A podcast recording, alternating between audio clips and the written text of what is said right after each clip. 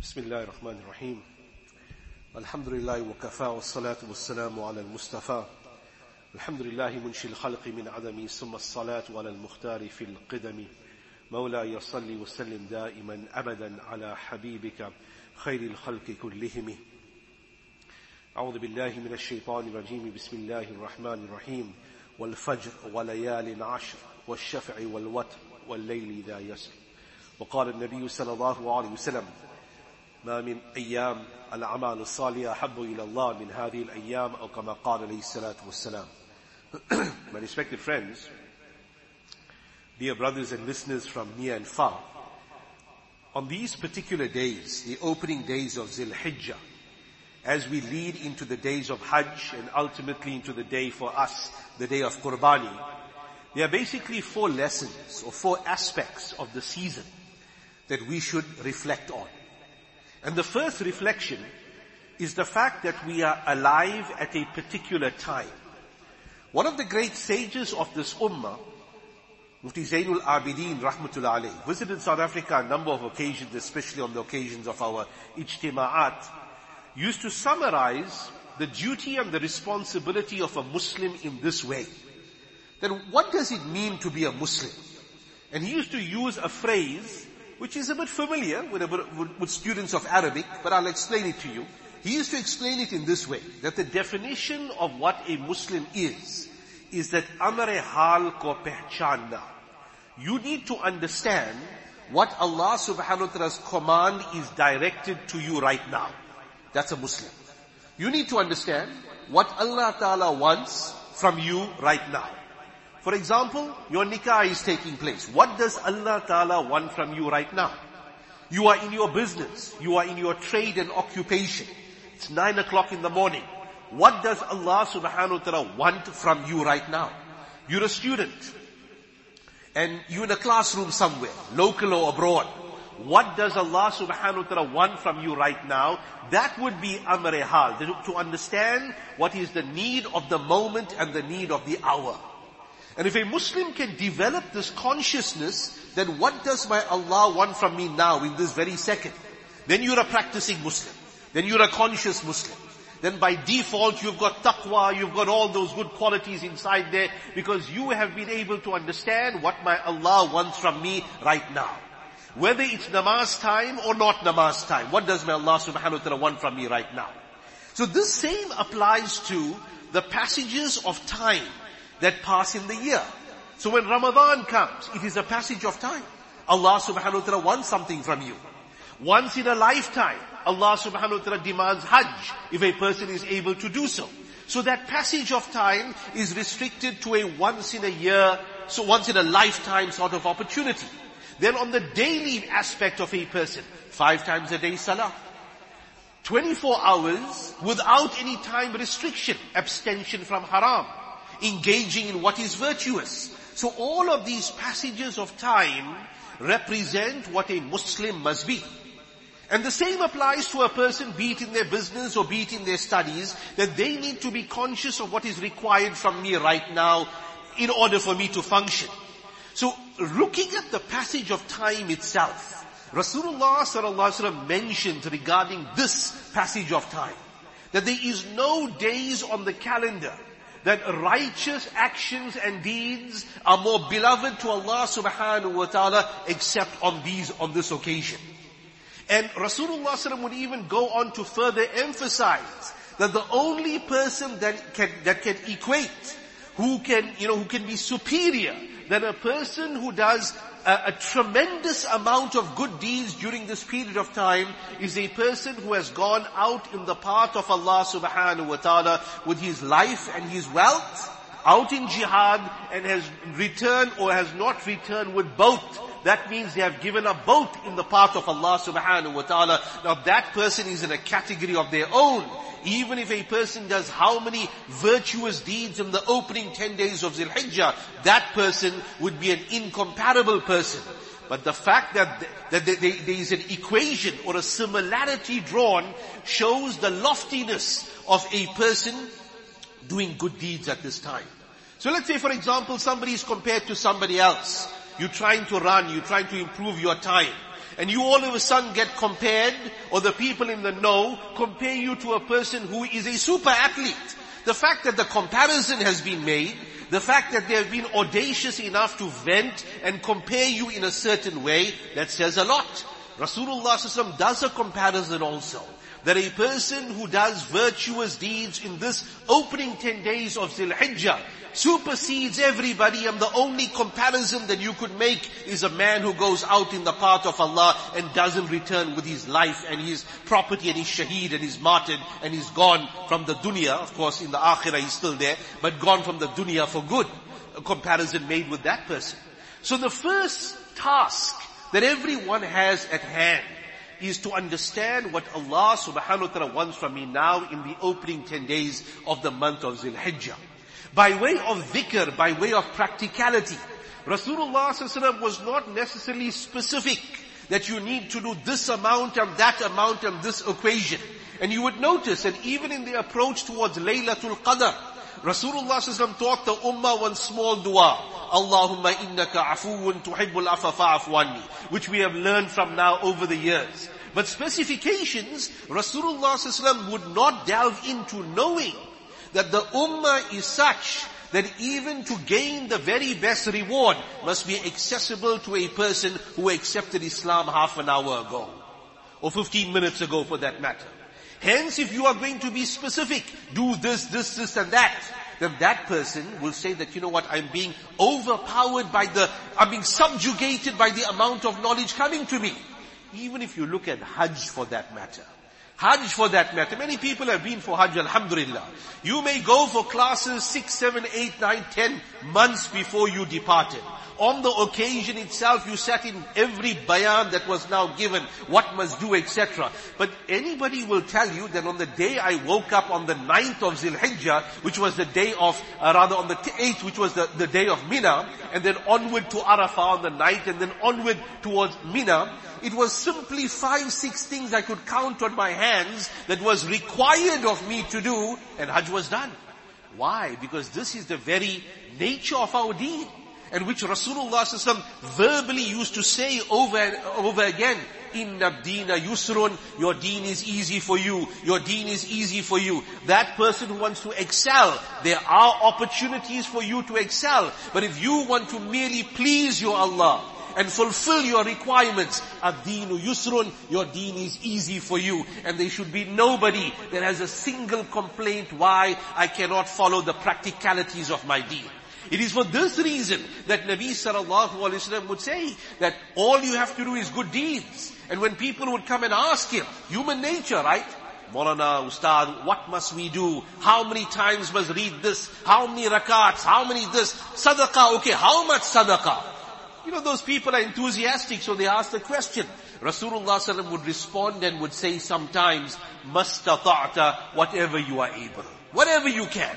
You know your limitations and know you know what are your restrictions. These are your obligations. But anything beyond that, whatever you can, you go ahead, noting that there are different levels of people in the ummah. So hence the same rule will apply till eternity until the end, that everybody does what they are able to do. By way of a dhikr, there's an important recommendation. We associate these 10 days with takbir, Allahu Akbar, Allahu Akbar, La ilaha illallah, Allahu Akbar, Allahu Akbar, walillahi alhamd.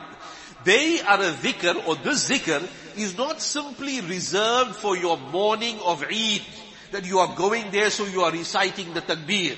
You came to the Eidgah, the mukabbir is now reciting the takbir over there. But the ulama have consistently emphasized that whilst the sunnah, the established sunnah through the kitab may be your, your, your reading on that particular day, it is a dhikr that is associated with this period of time.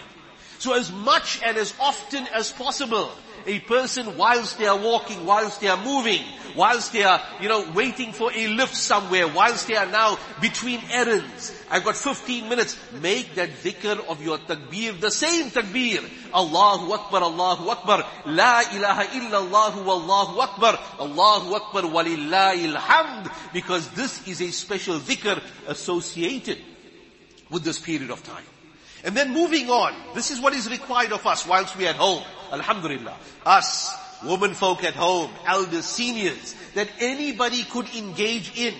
The second task that we have focused upon us during this period of time is to remain ever attentive with what is happening in the Baytullah and with regards to the people who are there. This is something which is unique to this ummah.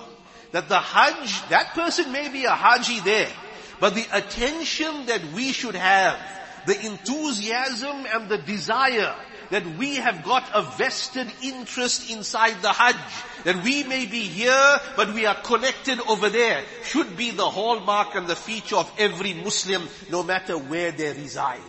And the welfare of the Hujjaj, how they are doing, consistent encouragement to that Haji that one knows. And it's obviously easier these days that whenever you message them, you know that 22nd or whatever they made the move to Azizia. And then from there on this day they are now going to Mina. And then they're going to Arafat, which will be, you know, the 24 hour difference between us and them. But this very show of enthusiasm is a desired feature at this point in time, which was evident in the ummah whenever you go and wherever you go that how is the well-being of the Hujjaj? That how are they doing? Making dua that Allah subhanahu wa ta'ala accepts the Hajj of every one of them. How a person came is none of our concern or none of our issue.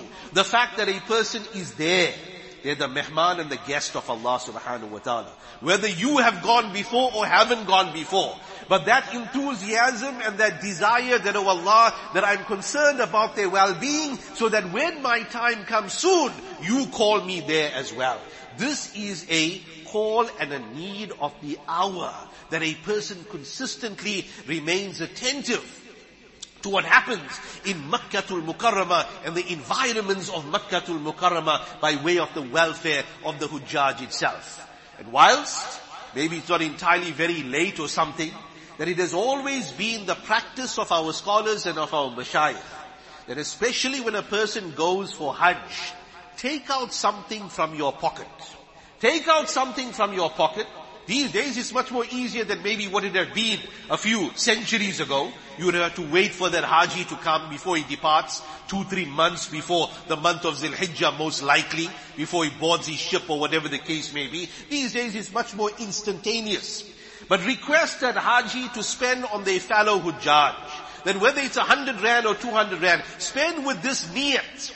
That, oh Allah subhanahu wa ta'ala, that I am putting my money there to accommodate your guests. So that one day I will also be called as that guest ship on that Baytullah. And be attentive to their needs and continue to give them encouragement, especially those that have departed with their families. You know, Rasulullah specifically said that that person who looks after the interests and the family members of one out in the path of Allah will receive and share the ajr and the reward of that person who went out in the path of Allah. The same will apply to that of a Haji. That be attentive that they have left behind homes, they have left behind families, with the intention of now ensuring the safety and the comfort of those who are gone out in the path of Allah as our representatives, take it upon as a personal responsibility that I will make that phone call and I will inquire about the well-being of so and so. Whether they live on my street, whether they live three streets away, I will consider it my Muslim duty to be participant in taking care of the welfare of those who are the representatives of Allah, of, of, of this ummah in front of the Baytullah during the next few days, inshallah, through the will and the decree of Allah. And the third focus of this particular period of time is for us to revise the lesson of Ibrahim and Ismail alayhi salatu wasalam. You see this lesson of Ibrahim and Ismail alayhi salatu wasalam has got volumes of wisdom which we continue to uncover as we discuss it and as we learn it. But I'll focus upon one before I move on to the fourth very important topic of the season here as well. The fact that Allah subhanahu wa ta'ala sent a dream to Ibrahim alayhi salatu wasalam. You see, the Anbiya alayhi salatu wasalam, their dreams are not like our dreams.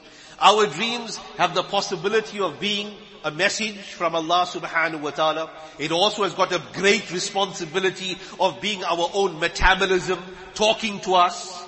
If a person ate a belly full of kaleji at 11 o'clock at night and now you're expecting sweet dreams at 2 o'clock in the morning and what is the interpretation of this dream, Maulana, that the, that, that the bull is chasing me? You shouldn't have eaten the, you know, your, your, dish, you shouldn't have, you shouldn't have eaten from the bull at 11 o'clock, otherwise it wouldn't be chasing you. That's our dreams. But the Anbiya alayhi wasalam disciplined individuals spiritually and physically. So every one of their dreams and instruction is wahi from Allah subhanahu wa ta'ala and revelation that came from Allah.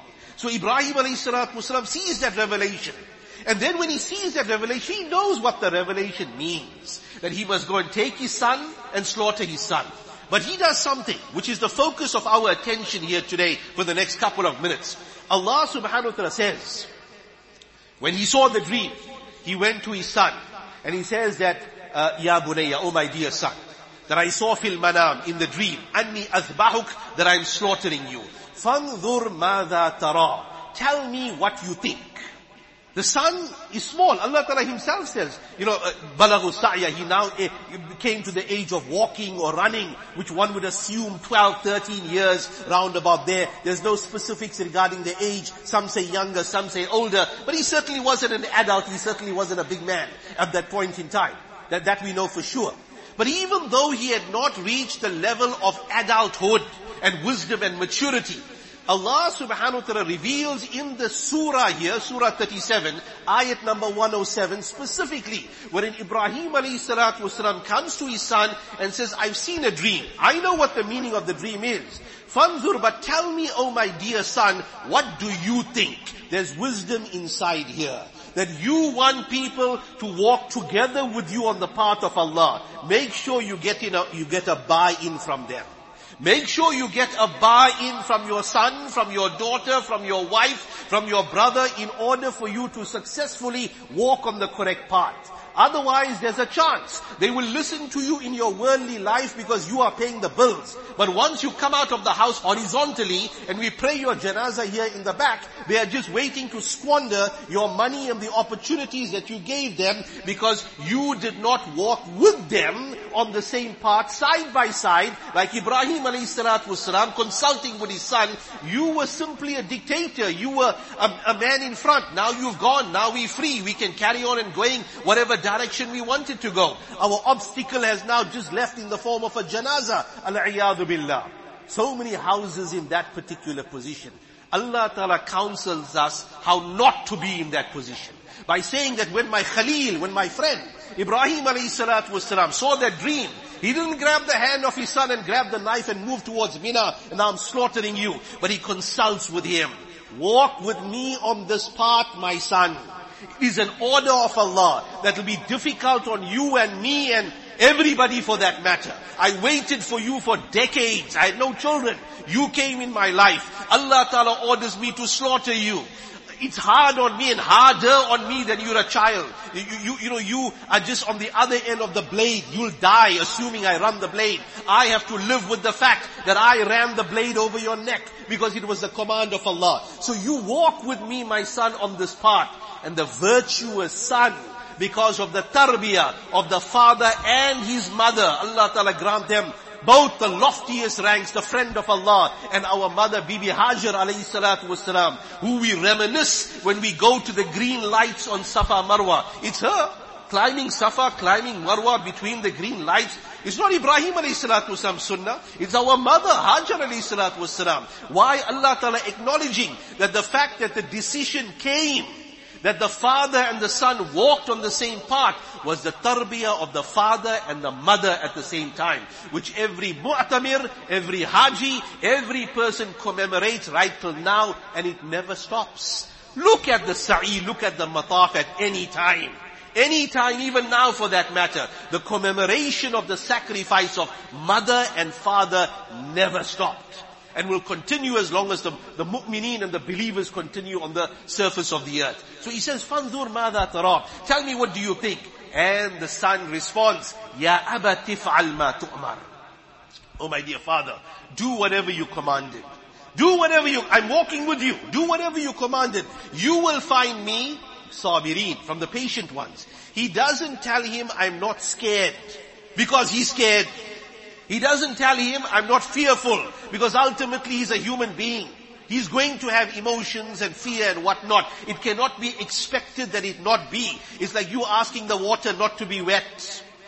How can the water not be wet? It's wet. You have to control it in your way.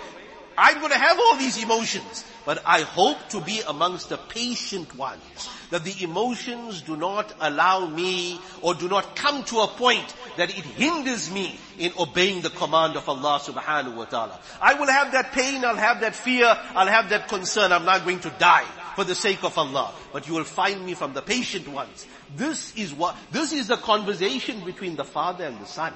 And in this ayyam and in these days of Qurbani as we head into the days of Hajj, it is a reminder of the sacrifice of father and son so that when our opportunity comes, not to the extent of sacrificing by running a blade on the neck, but by saying no to riba, by saying no to zina, by saying no to all those things. Like how, like how they said yes to the command of Allah, will I say yes to the command of Allah by doing these actions and abstaining from those actions. That's our qurbani. That's our sacrifice at that time. And the purpose of revisiting the lesson is so that a person applies it when it now duly comes to them in the form that is managed by that particular person. This is the system of Allah. And the final discussion, alhamdulillah, before we conclude our discussion here today, is alhamdulillah, it is the days of Qurbani, it is the days of sacrifice.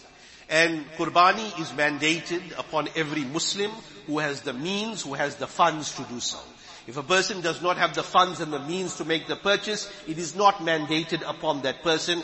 That is an understood principle of deen. Allah subhanahu wa ta'ala has not made it difficult that you have to do if you do not have the means or borrow or whatever the case may be. Allah subhanahu wa ta'ala does not demand that a person borrow, take what's not theirs. And what's very important is that you see qurbani and sacrifice. Qurbani and sacrifice is not a recreational pursuit that I've got a bigger sheep and we had so many sheep. We leave that for the children's days, when it was like maybe, you know, as kids and, and teenagers or something. Now we are adults, we can understand it better. It is an ibadah. It is, a, it is an ibadah of Allah subhanahu wa ta'ala that a person holds very dear and personal between them and Allah subhanahu wa ta'ala and it must be held in that status. So whether a person does big or small doesn't matter. If Allah subhanahu wa ta'ala doesn't accept, then what's the use? Allah subhanahu wa ta'ala must accept that qurbani. And Allah subhanahu wa ta'ala will accept when a person has followed the rules. Is it obligatory upon me? If it is, alhamdulillah. And if I have taken on that obligation upon me, I do it according to the sunnah way. And the sunnah way is looking after the animal, because this animal ultimately is a makhluk and a creation of Allah subhanahu wa ta'ala. What an irony that you travel quite often in the Muslim world and you find pack animals, your donkeys, your horses, beaten to a stick, can't even move. Whereas the highest culture of looking after animals supposed to be in this ummah of Nabi sallallahu alaihi wasallam. Nabi sallallahu alaihi wasallam on one occasion walking in the marketplace, a camel comes, puts its neck on the shoulder of Nabi sallallahu alaihi wasallam. Rasulullah says, who's the owner of this animal? Call him to me, bring him here. Young boy comes says that this animal complains to me that you don't feed it adequately. You are mistreating it. You burden it more than what it can bear. Ittaqillah, fear Allah subhanahu wa ta'ala with regards to these animals that cannot speak. Why? Al-khalqu ayalullah. That the creation, all of them, are actually the family of Allah. Not the, obviously the biological family, but family in the sense Allah Ta'ala looks after them. And Allah subhanahu wa ta'ala extracts revenge if they are mistreated in any particular way. So fear Allah subhanahu wa ta'ala regarding them. So for those who are bringing in taking custody of animals. Ensure that they are well looked after. Ensure that you have a clean place. It must not be there are other people who, by the way, ritual slaughter is accepted in this country, alhamdulillah. We've got no problems like our other brethren living in the West, you know, who have got to, you know, do things in a different way. But alhamdulillah, it's open and available in this country. But at the same time, be mindful of our neighbors and those who are around us. Have a clean operation. Have a decent operation. No, if you do not know what to do, then you might want to do it somewhere else. Or you might want to learn better how to do it in such a way that you do not offend another person. You do not offend a person even, you know, unmeaningly or unmindfully. Granted, there will always, always those people who raise ridiculous objections and this statement is not for them. But there are also many of us who mishandle a carcass. Throw your skins all over. Throw your offals all over. This is not the way of a mu'min. This is not the way of a believer. But a person has a clean operation to a point that the standards shown to us about the slaughter and treatment of animals is far superior than any standard that any abattoir in the east or the west could even implement now. Because we don't have a commercial nature towards them. We have an affectionate nature towards them. That is the difference between us and them. We look at them as a form of our ibadah. We look at cleanliness as a form of us getting closer to Allah subhanahu wa ta'ala. Even Rasulullah was specific to a point wherein he sees that sahabi sharpening that blade in front of the animal. Aturidu am tumitahu mitatain. That what is wrong with you? Do you want to give it two deaths? One death when you're busy sharpening in front of it and the other one when you run the blade. These are all the etiquettes of our deen shown to us in the most practical way by the Master sallallahu alaihi wasallam. And if a person wants to achieve any success, it is only in following the Master sallallahu alaihi wasallam in the way that they prepare, do their qurbani or anything for that matter. Divide the carcass, one third, one third. It's not obligatory. It is preferred that a person does so to the poor, to the family, and one to, you know, to oneself. Alternatively, a person could keep it themselves, give it away themselves. It is up to them. But do not have the culture of wastage. Already have a plan that if I'm not going to eat this, who is now going to take it? Already understand that if I'm doing it at home and a mess is going to be created, how rapid am I going to be to clean up that particular area so that I do not become a source of taklif for anybody the day after or two, three day, two, three days later on. And it can be done if a person has a will, alhamdulillah, and if a person has the correct sunnah t- technique. May Allah subhanahu wa ta'ala grant us tawfiq. May Allah subhanahu wa ta'ala accept from every one of us. Of course, as the days of uh, Eid come, which we are, of course, this is the last Jummah before the arrival of the day of Eid. You'll be duly advised regarding the takbirat that is to be recited after every salah. Remember, these takbirat are wajib. This is not a mustahab, preferable, subhanallah, subhanallah that a person makes after every salah. The takbirat during the ayyam and the days of Hajj, from the evening before, is now wajib for a male to recite in an audible way and for a, for a Muslim woman to recite in an inaudible way. So, you're not going to be reminded next Jummah or the day of Eid. It's too late for that. But rather this is the reminder here right now. So be attentive of the arrival of your first salah when the takbirats become wajib upon a person. For this is a requirement, a wajib requirement of these ayyam, of these days. Allah Ta'ala grant us tawfiq.